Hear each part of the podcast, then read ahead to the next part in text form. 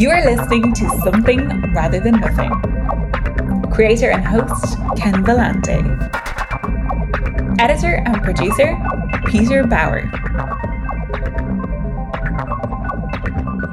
We got uh, Jacob Forensic here. I wore my uh, special sweater uh, for you, Jacob. Uh, I recently received uh, uh, an Avengers uh, holiday sweater, which is the how I understand things right now. This makes a lot of sense. Amazing, I love so. it. I should have I should have matched you. I have uh, I have my Philosopher King's uh, T-shirt. So man, I'm trying. I'm trying. Man, oh, Jacob, you outdid me already. Damn, I tried. Here's the Philosopher King T-shirt. Here I am, going big time Avengers. Uh, but uh, obviously, the Avengers would be felled uh, by the great wisdom of the Philosopher King. So you win. I take it, uh, Jacob. Um, yeah, we got uh, we got Jacob Forensic, as you know, our uh, podcast resident philosopher, almost a correspondent uh, of of sorts, uh, uh, and. Um, we've been we've been we've been chatting, of course, be able to check in with Jacob, but um, we we, we came up with the topic uh, that I've been thinking a lot about, and uh, and thankfully for us, Jacob's been um, thinking and, and, and writing and analyzing too. It's about kind of a you know historical topic here, free speech and one of the big things I've been wondering about some of the uh, questions we exchanged back and forth, Jacob, is uh, some speculation whether things have changed, uh, you know, uh, nowadays in, in, in talking about free speech. But um, I know uh, for my for myself, when I was thinking about this, is tied to uh, an artist that is very important to my son and that I've listened to, Kanye West, and I'm a huge fan of his industrial hip hop and, and Yeezus. And, uh, you know, in culture, we see a lot of talk about, you know, cancel culture. We see the rise and what we would say is hate speech or problematic speech, uh, harmful attitudes towards others. So, um, big topic, uh, Jacob. But um, what's going on right now? What's going on right now in in in, in these debates? Um what's where are we? Where are we? Because it feels like things are changed and intense and uh it seems like we're we're encountering at least in the united states and in other years uh more speech that seems uh, injurious or problematic or racist or xenophobic. Yeah. so how, how, do we deal with all this right now, Jacob? Big no, question. Sorry uh, about that. I think this is a great place to start because, yeah, I really think that the the debate hasn't changed in the sense of people are either kind of for or against free speech. This is the two categories that we tend to create when we talk about free speech, right? Like people on the right typically now will, will take a, a more of a kind of pro free speech attitude because they uh, have some issues with cancel culture as they define it, and uh, that really has been in the public eye because of uh, quote unquote left wing censorship uh, for the past five to ten years. But cancel culture is not new, right? It's just manifested in different ways. Cancel culture was very prevalent in the early 2000s from the Christian right, for example, and you know Harry Potter was canceled as, and now it's canceled for different reasons, right? Uh, back then it was canceled because of yeah. uh, sorcery and kind of witchcraft and just yeah paranoia witchcraft and yeah, and, yeah and so the christian yeah. right was the were the arbiters of morality at the time in the early 2000s so they were the ones canceling so i think you know people tend to forget that like these things have manifested in different ways over the years right now we have um, some people on the right are quote unquote scared or they have some concerns about left-wing censorship um, on social media. I am less concerned with those things. I think some of that is overblown. You know, thinkers like Steven Pinker and uh, writers like J.K. Rowling and others have signed this this letter in, in protest of this censorship. So that's kind of some of the some of the rhetoric has been playing out in this ideological space. But I think we have to move away from this demarcation between for and against free speech. I think we have to start talking more about the prevalence of misinformation, disinformation in the public arena.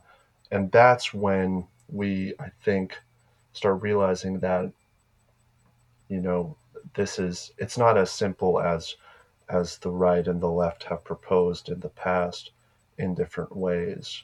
And I can get into, I get, I can get into some of my concerns there if, if later on. Yeah.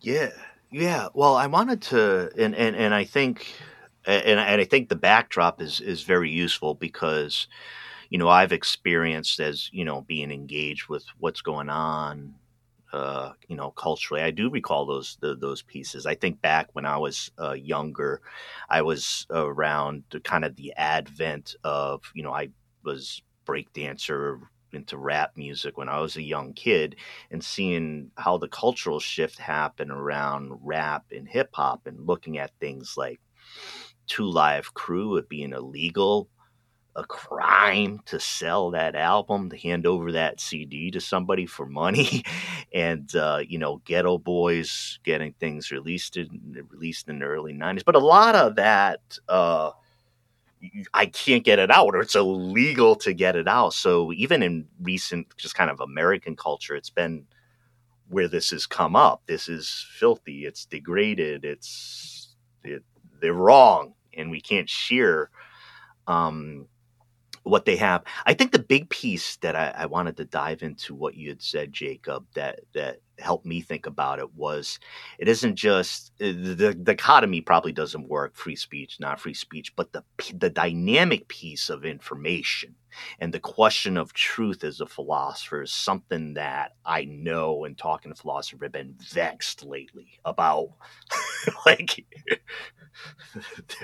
believe there's some true things to say, or you know that that there's there there's and and the amount of misinformation, or maybe thinking about cultish type of things and echo chambers in the strong dynamic of persuasion within uh, social media. Is there uh, an issue, a strong dynamic tied to this about the type of information that people end up expressing? Was that part of your yes, point? I, I think what you're referencing there as well is kind of the tide against postmodernism that was, you know, in academia from the at least the seven, 70s, maybe slightly before then.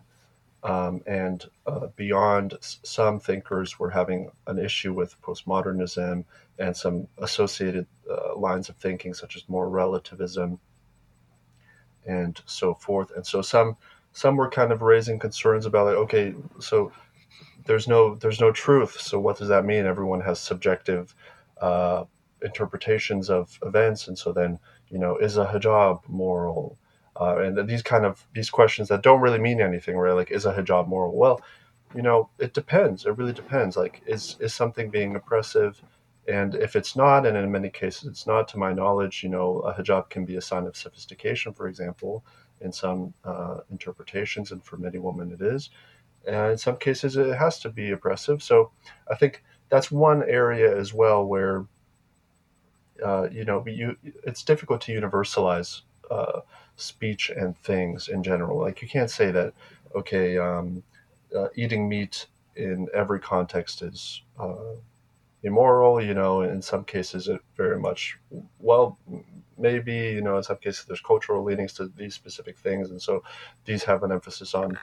But a lot of people have been talking about that, and for myself, I, I think that once again, I do not tend to enjoy the the dichotomy between relativism and objectivism on the one side and so I think you can make moral judgments, for example, and I, I, believe that in some kind of utilitarian view, I think eating meat is immoral because I think consequences matter, and I think that uh, moral suffering is kind of a catalyst of uh, um, that is relevant here. And so I think that that is something that you can quote unquote universalize, but you know, enforcing it is a different thing some of these things are quite complex, right? So that's another way I think we can look at this debate in, in the sense of I don't think there's just truth and non-truth.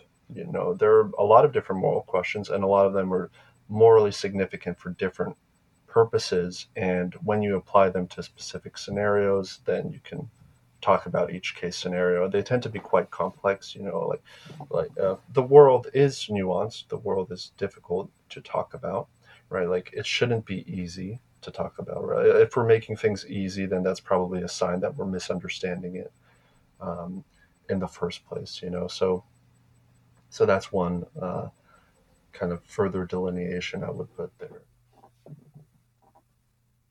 Yeah, the talking about the and talking about the the dichotomy. I, I you know we're talking about framing, and you know the pro free speech, and, you know, or censorship. You know, this dichotomy does does doesn't work. How do we frame?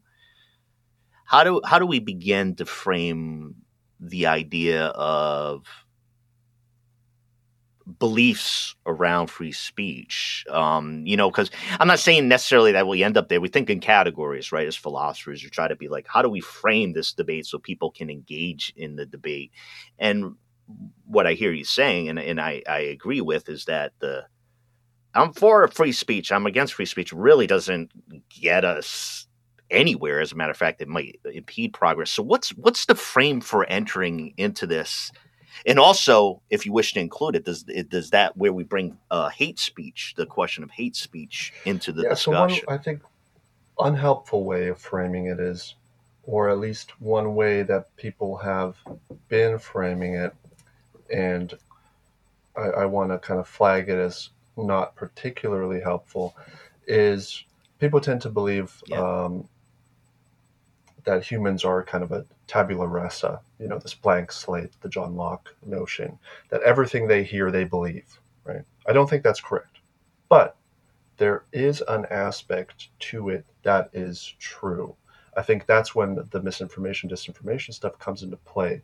So I think uh, often we are rational agents. We have to give credit where credit is due. A lot of people who engage in social media, they are rational agents. They have educations, they have years of experience. We can't just uh, call everyone intuitive, walking, um, irrational uh, people. You know, because that on the one side that's that is yeah. elitist. You know, to say that everyone who's engaging in social media is now uh, a, a, possible um, demagogue or possibly liking demagogues and harming democracy as as it is. I don't think that's true, although I really do believe that intuitions shape a lot of our thinking. And so that's why the way I would frame the debate is not for or against, but rather where are areas that are particularly ha- harmful that need censorship because there's a proclivity to believe hate speech or misinformation or disinformation. And so, in that setting, there are, for example, let's talk about recent news Kanye West or Ye, or however he wants to be called nowadays has recently been quite anti-Semitic. You know, I, I don't recall the specifics, but he was doubting the uniqueness of the suffering of the Jewish people in the Holocaust, on, among other things. Some of his claims on, on Alex yeah. Jones when he platformed him, platformed him, but also elsewhere.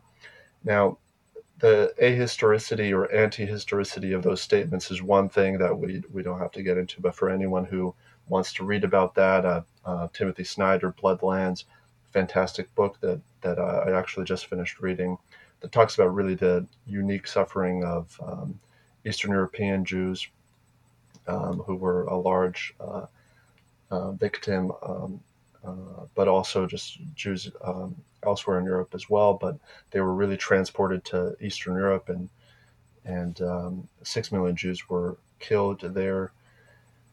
And so that that's a fantastic book for people to read. But really what Kanye West has been doing is he's been allowing or platforming or giving permission for people to be anti-Semitic, you know, and so some of this is quote unquote quote unquote uh, harmless, right? So like uh, Jewish jokes. You see them in um, mass uh, mass popular culture, right? Like in the movie Neighbors, for example, with uh, Zac Efron and Seth Rogen. The first uh, movie has some uh, some Jewish jokes about having a Jew in the oven, quote unquote. Um, uh, talking about pregnancy, right? And so you, those are kind of morally morally interesting debates around that of like, is this harmful? Would Seth Rogen, who is J- Jewish, um, admit this if he could? Is he platforming anti-Semitism in those cases? Those are all interesting questions, and um, in some cases, I, I, I, think you really could say that this is uh, that it allows anti-Semitism, but that is something about humor. There's something about comedy that is just difficult to talk about, right? Like this is what a lot of people have dealt with when they talk about uh, comedy and the ethics of comedy. But in Kanye's case, you really saw an uptick of violence against Jews. You saw um, an uptick of of outspoken anti-Semitism and so forth. And so that's where I think you have to draw the line. Uh, John Stuart Mill, we're talking about hate speech. You know, John Stuart Mill has this um, has this uh, principle that he talks about, um, and what his understanding is that when you're when you are being hurt or injured or there's violence against you as a physical being, that's when the free speech uh, ends or where it should end. That's where your swing should end if it touches your nose and so forth. I think that's a good one. That's a useful mm-hmm. one, but there are potential uh, limitations of that phrasing. You know, it's really hard to uh, draw lines in certain situations. That's for the philosophers, for the trained philosophers to uh, come up with. And they have, you know, they've, they've written a lot of essays on this. I've read some of them during my undergraduate days. But in Kanye West's case, it's clear how it's harmful. It's clear how it's platformed uh, hate speech, uh, anti-Semitic speech, and in other cases it's less harmful, right? Like in the neighbor's case in the movie, it's not entirely clear to me how that would promote uh, vitriolic anti-Semitism. Maybe it is somewhat true. I, w- I personally am not particularly fond of that joke, or you know, kind of anti-Jewish jo- or Jewish jokes that reference the Holocaust and being in ov- in ovens. I mean, as someone who has uh, been learning about the Holocaust, I've been a teaching assistant for this semester in a class on the Holocaust. It doesn't ring in any way uh, interesting or it doesn't ring funny to me at all, right? And so maybe it's just because it's really fresh to me. I, am sure yeah. that some Jews would would find that joke maybe funny, and so difficult, right? It's very difficult but but yeah. Yeah. Well, and I think part of it too is is um, uh, some of the influence uh, fr- uh, from from from you, and I have some recent reading uh, myself. Uh, the Holodomor, um, Ukraine uh, famine. We had some overlap, you and I, uh, online, and uh, and reading about that. And I think I think there is something about the context of it right? That that the offense seems to rise when the scope of hatred is so pervasive provable showable in a dis- massively destructive human event. Then when folks poke around in in in that area the sensitivity for curing humans jewish people anybody who's experienced this type of thing the offense is palpable.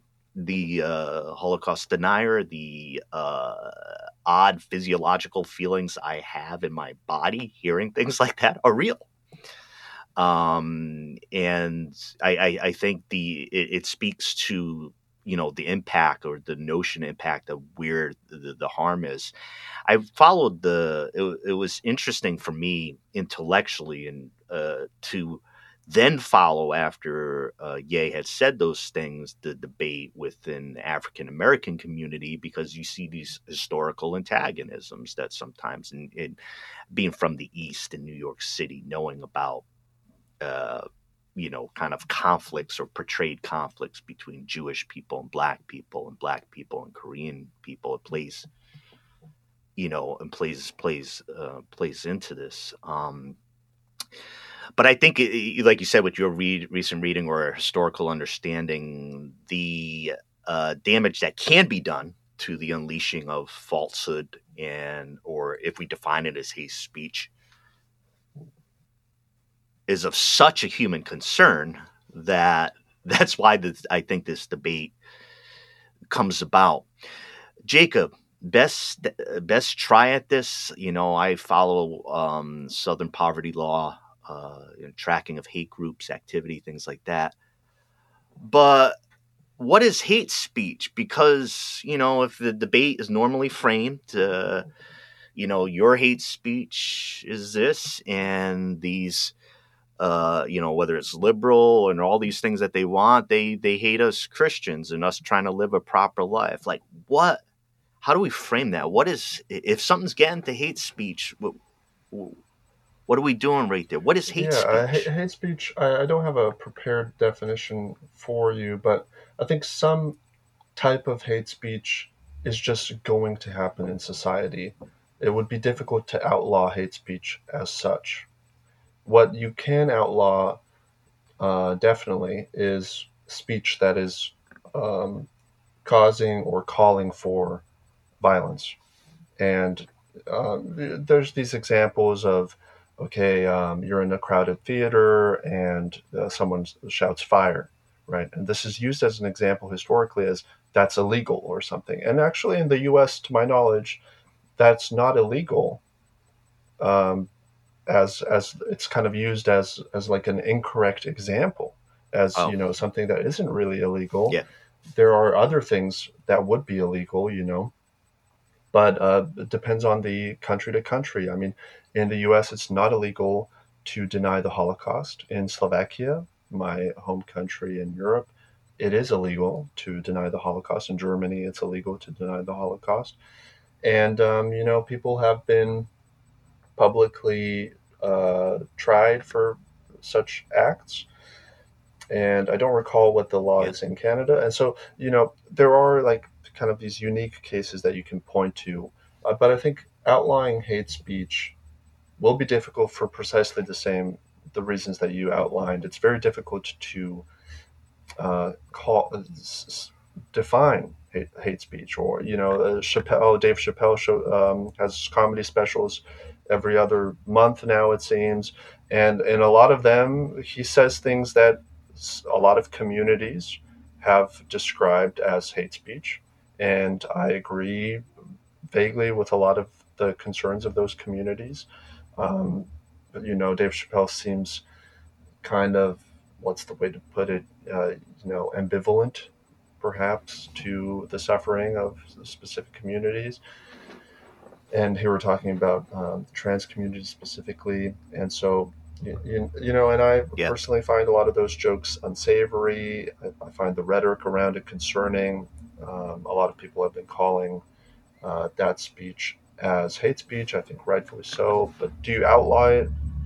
I'm not entirely sure that would be conducive to any, any kind of um, I, am not entirely sure it would be conducive to that speech not occurring at all, right? Like, and that's one of these arguments. Noam Chomsky has been a famous uh, Holocaust denier.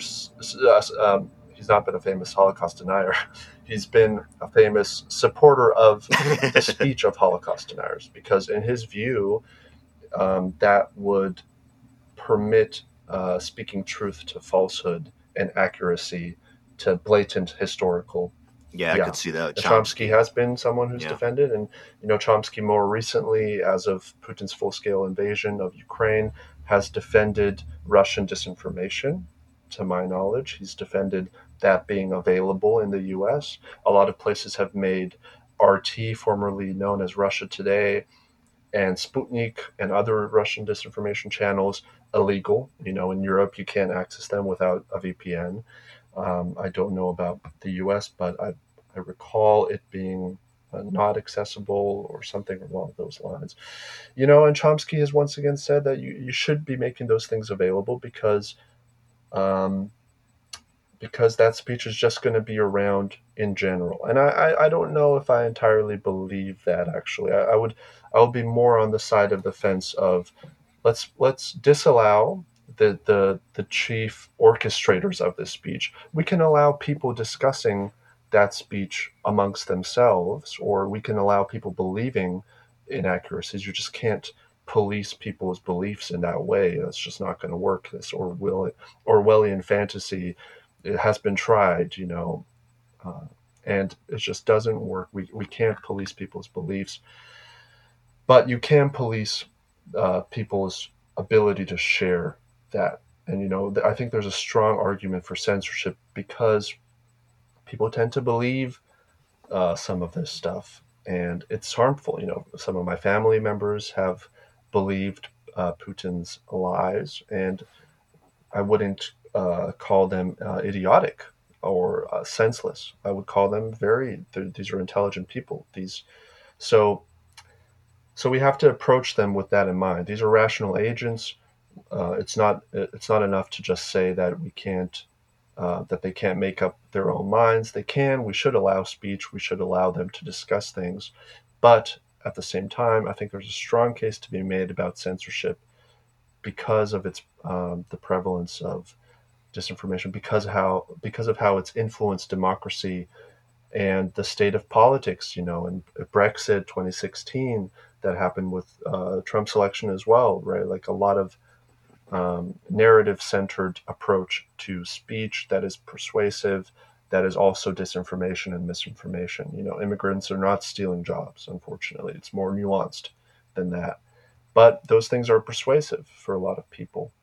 And so you you have to you have to yeah. allow that dialogue. You can't tell people that that's hate speech and now it's illegal. That that just is a recipe for political disaster and and uh, instability. Yeah, you had mentioned uh, around Brexit. I had this uh, interesting experience that I happened to be in London uh, leading up uh, to that election uh, a few years back. And wow, what an experience to see. I experienced shock at what I saw as overt racist posters by political parties with caravans of brown people, you know, coming into coming into England um, it was just so overt to me. I mean, it was like I know there's not much subtlety in U.S. politics uh, sometimes around these matters, but I was like, "Whoa, that's wrong!" And around that time, the next two days later, uh, British M- uh, British MP, uh, the member of Parliament, uh, was assassinated. Uh, in I think it was a rural part right there, but it was just it was just I was like, what you know I was just right around it, and I was in there, but a and B, right? The, this racist uh, rhetoric, you know, and it doesn't happen that often that a member of parliament is shot, but it was assassination right around the same time. And so um, it was a big shocker. And I think when you mentioned that and some of the political changes that we saw in Europe uh, and talking about Trump in the US around uh, 2016, I found it all rather shocking in a certain sense. I've been around, you know, I'm, I'm 50 now, but I've been around lots of different people, which means you're around a lot of racists and xenophobes over time and come in contact with it. But I was like, holy shit, this is bigger, bigger, bigger, and more dangerous than you know than than than I seen or recall. Going to the social social media piece, let's talk about the Chomsky bit, right? So we got Chomsky, and and and I think we could definitely, as intellectuals, understand the point of him saying like, the shit's going to be out. There's a obviously a terrible way of expressing Chomsky, but it's going to be out there. It's going to it's, it's, it's going to be out there. But I think I sit back and I say two things in thinking about that idea is that Chomsky is the preeminent uh, analyzer of the the mechanisms and the power of media to to move and persuade and if the things are different now or we're seeing different behaviors tied to social media the monster is bigger, the monster is stronger. And I think that problematizes, you know, I, I love the idea that Chomsky puts forward. Um, but I wonder if it's quaint uh, and on the basis of his own analysis. Yeah. if, if if it's quaint given the power of social media right now. So is there something different about our Instagrams and our Twitters and yes. other things? Yeah, because I think that's now? that's you you know you hit the hit the target on that one. I feel with the problem with Chomsky's argument is that Chomsky, I think, is analyzing this from the perspective of okay, we've got rational agents and we're making up the best, and everyone's persuaded by reason. It's true that we are rational agents. It's true that people can make decisions and people should be held accountable for these decisions. But at the same time, uh, from social media, we can intuit that people really engage with specific types of media. You know and this is why the algorithms of facebook twitter instagram and all of these tiktok now as well they favor uh, outrageous content. You know candace owens uh, trump shapiro and others have really utilized this. They know it. They know it very well. Yeah. like candace owens yeah. she I, i'm very i'm pretty i believe actually that candace owens just has people around her who crunch the numbers and just say, okay, say the most incorrect claim you can make in any given moment. And it doesn't matter that, you know, they know that her popularity is not going to go down with that tweet. If anything, it's going to be bolstered and it's going to grow. So in the early stages of the invasion, she had this amazing take um, that uh, Ukraine does not have a history and that uh, Russia is completely in the right to invade Ukraine, you know, and so everyone from Anne Applebaum, uh, you know, journalists to historians to observers to Ukrainians, everyone has basically just said, uh, "Look, Candace, that is so incorrect that it has to be some sort of outrage machine." And I probably was. It probably was Candace just being like, "Okay, what what can I say yeah. that is that is so incorrect that will get engagement?" and will further my account to more users.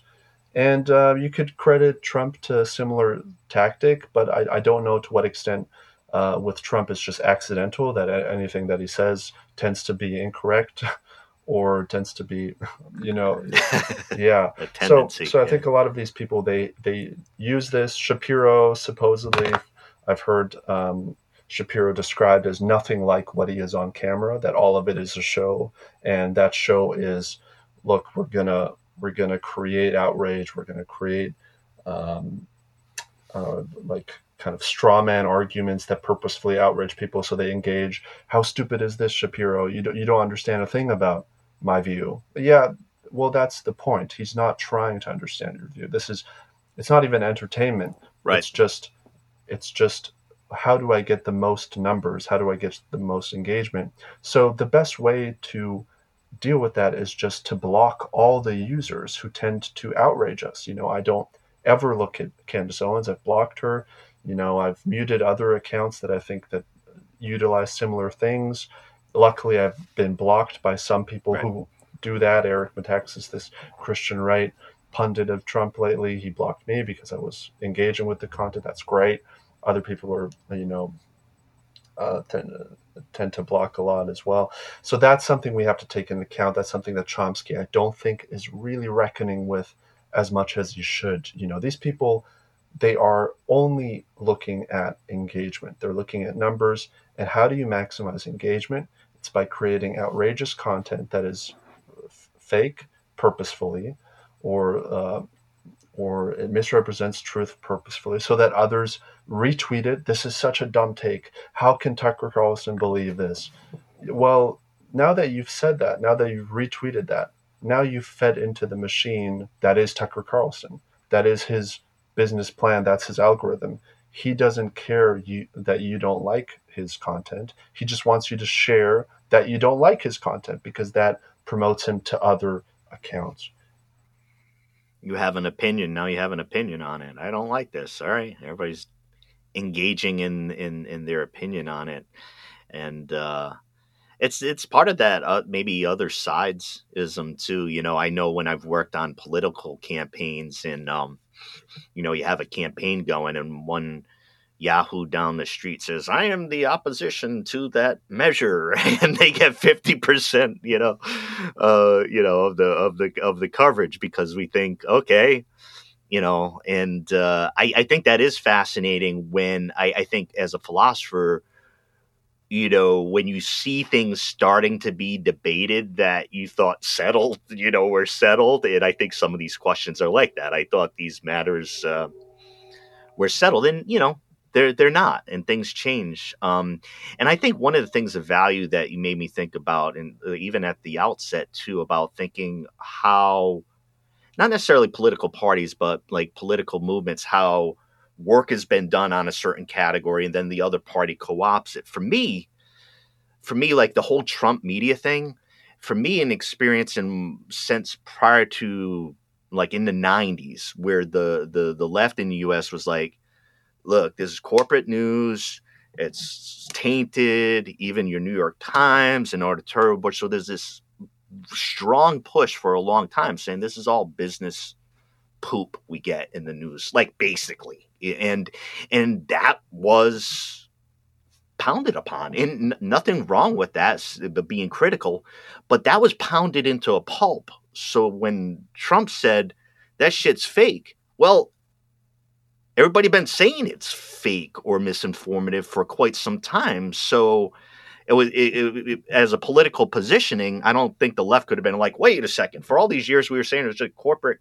It was true, and I, I, really think it made a mess. At, least as far as a political uh, political opportunism around it. I think I think Trump had just taken the work that the left had done and seen. See, they told you it was crap, and I'm telling you it's crap too. It's crap. So.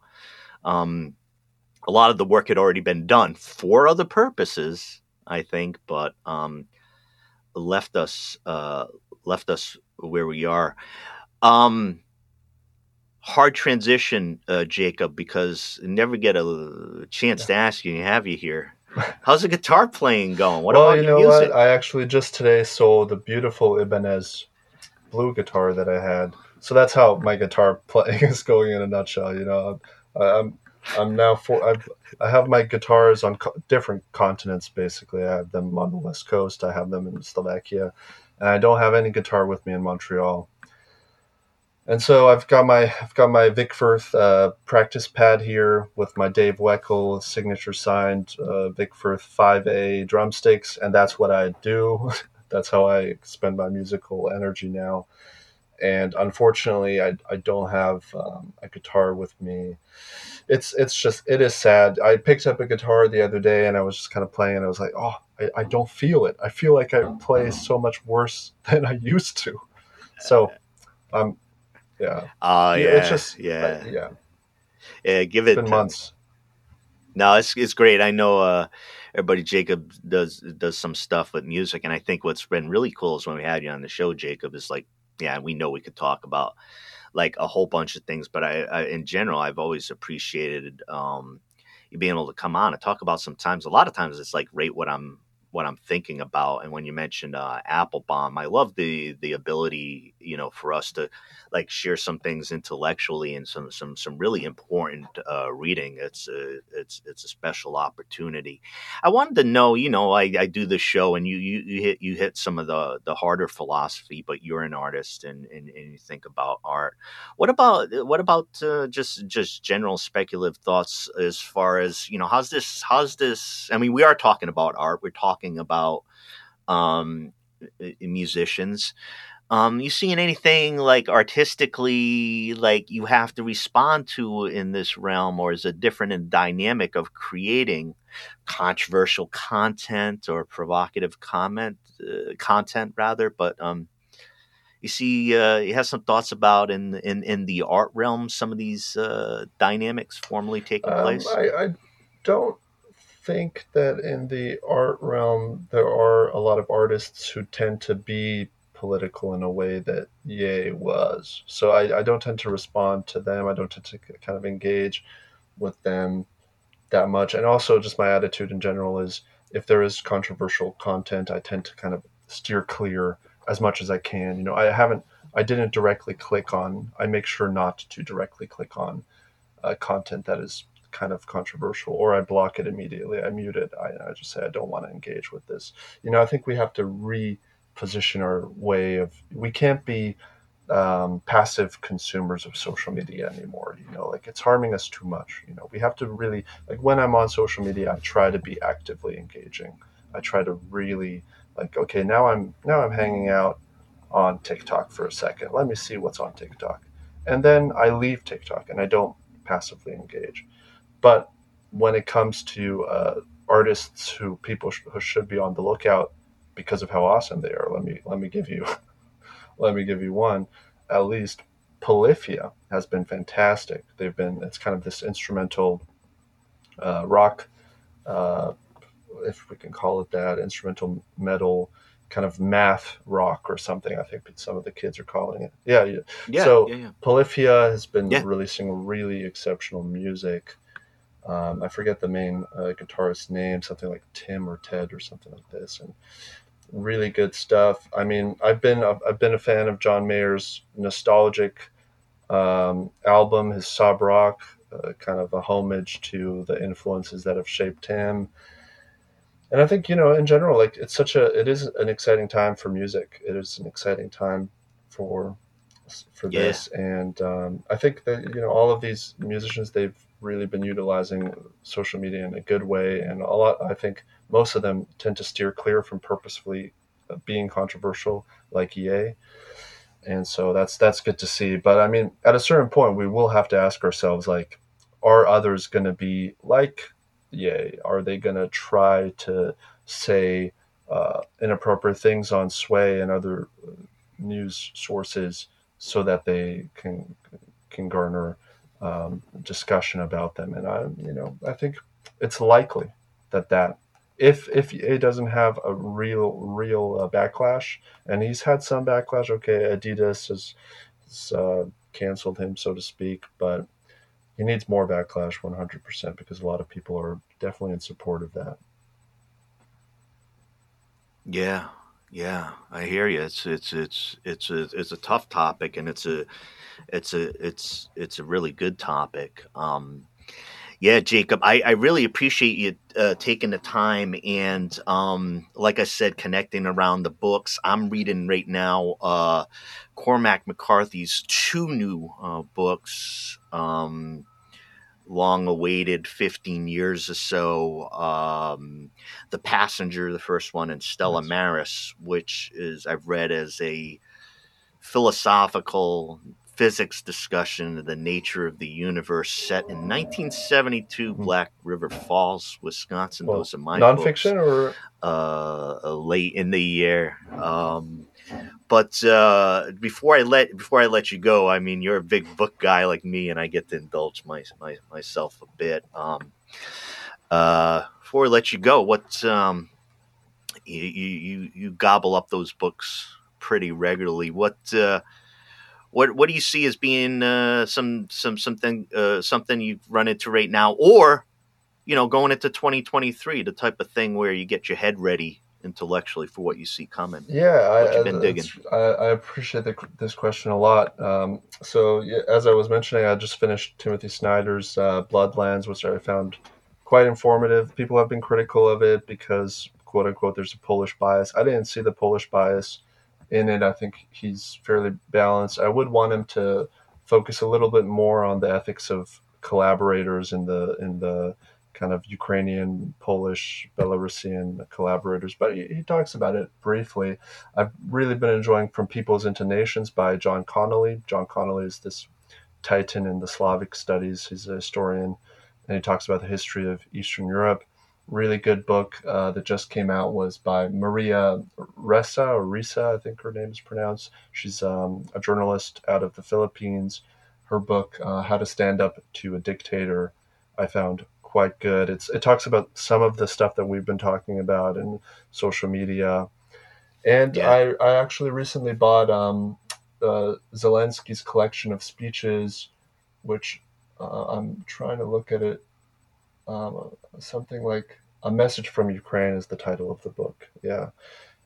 And uh, that's just a collection of speeches. All of the proceeds uh, proceeds go to an initiative that supports Ukraine. So that's that's also great if people want to check that out. But, but, I mean, as you're saying, there's so many. I, I have a collection of Ian Kershaw, uh, his, a historian, um, two two books that he wrote on the 20th century that I really want to read. I want to read The Future is History by Masha Gessen. Uh, ben Rhodes is After the Fall. There's there's so many. I mean, so many books. The ho- holiday seasons. Yeah, yeah, well, that's why I hit. That's why I hit yeah. hit you up for them and. Uh, um, I, I, I, I, like I do, like I, like I say, I'm particularly, um, you know, we've talked. This is the third time you're on the show, and it's, it's like you know, when we share some things, it's really helpful because you know at times it's been as uh, you, you end up in different communities, you know, and I was, uh, you know, directly you know in the university atmosphere for about a, a, decade and then you drift off and you do certain things it's nice to connect and be like hey what's popping in your brain? What uh, what do I need to read now? So um, we got uh, our field correspondent here having reported Jacob Forensic. Where are you right now, I'm, Montreal? Yeah, I'm chilling in Montreal doing my MA at McGill. Montreal, beautiful, beautiful. I've really, I've just tremendously enjoyed it. So oh, I love much. Uh, incredible university over there, McGill, uh, Montreal. What a city! I've only been there in the cold, Jacob. I have to say, I've never been in Montreal and felt warmth, warmth from yeah. the people and everything around, but yeah, no. We're, we're having a mild warmth. winter. They're telling me now, which I'm happy about. But snowed recently, and yeah, just treading through that snow, it's it's difficult. Even though metro is the the means of transport, the snow here, it gets pretty intense. But the fall, if you can ever visit in the fall, uh, that it was a stunning really stunning experience the fall in Montreal. Thanks, thanks for the recommendation. I've never been in there fall. I after I've gone there three or four times, and um, always in the deep dark of winter, but I still enjoyed myself. It was just a uh, great city, Montreal. Very, I don't know. I found it to be very cosmopolitan, arts oriented. Music is is is good, and uh, you can smoke some decent cigars if that's your uh, predilection as, as, as, as well. Um, Jacob, thanks for coming on the the, thanks the so much for having um, me again. I mean, third time, yeah. This is this is yeah, great. and I, I, love our correspondence. Uh, it's amazing. is is is super too, and, and and the thing is, I don't know if I had ever formally bestowed it, but you, uh, field correspondent, uh, philosopher on the spot, so you know, I might need to call you sometimes when the, the, the world gets a little bit goofy and I need oh, some that's understanding. Very kind of you. Yeah, I mean, I wear the Philosopher King T-shirt, but I will have to tell listeners who got to this point that I am not the biggest fan of this elitist notion of Philosopher Kings. you know, so so I'm not one of those who I actually, I no. You're not a. You, I didn't think Jacob uh, Forensic for for those Plato folks out there is a fan of the uh, no, noble lie no. and uh, myths of uh, social placement uh, from the ancient Greeks. Fascinating, wonderful work by Plato, The Republic. I recommend that everybody reads it, but um, I still give props to Jacob's Philosopher King shirt. Um, well done, uh, yeah. except for the yeah. elitist notion on the narrative within it. Jacob, it's been a it's been a pleasure, and uh, thanks thanks thanks for connecting with the listeners again. Thanks I really for having appreciate me. It's been fantastic. I really appreciate it.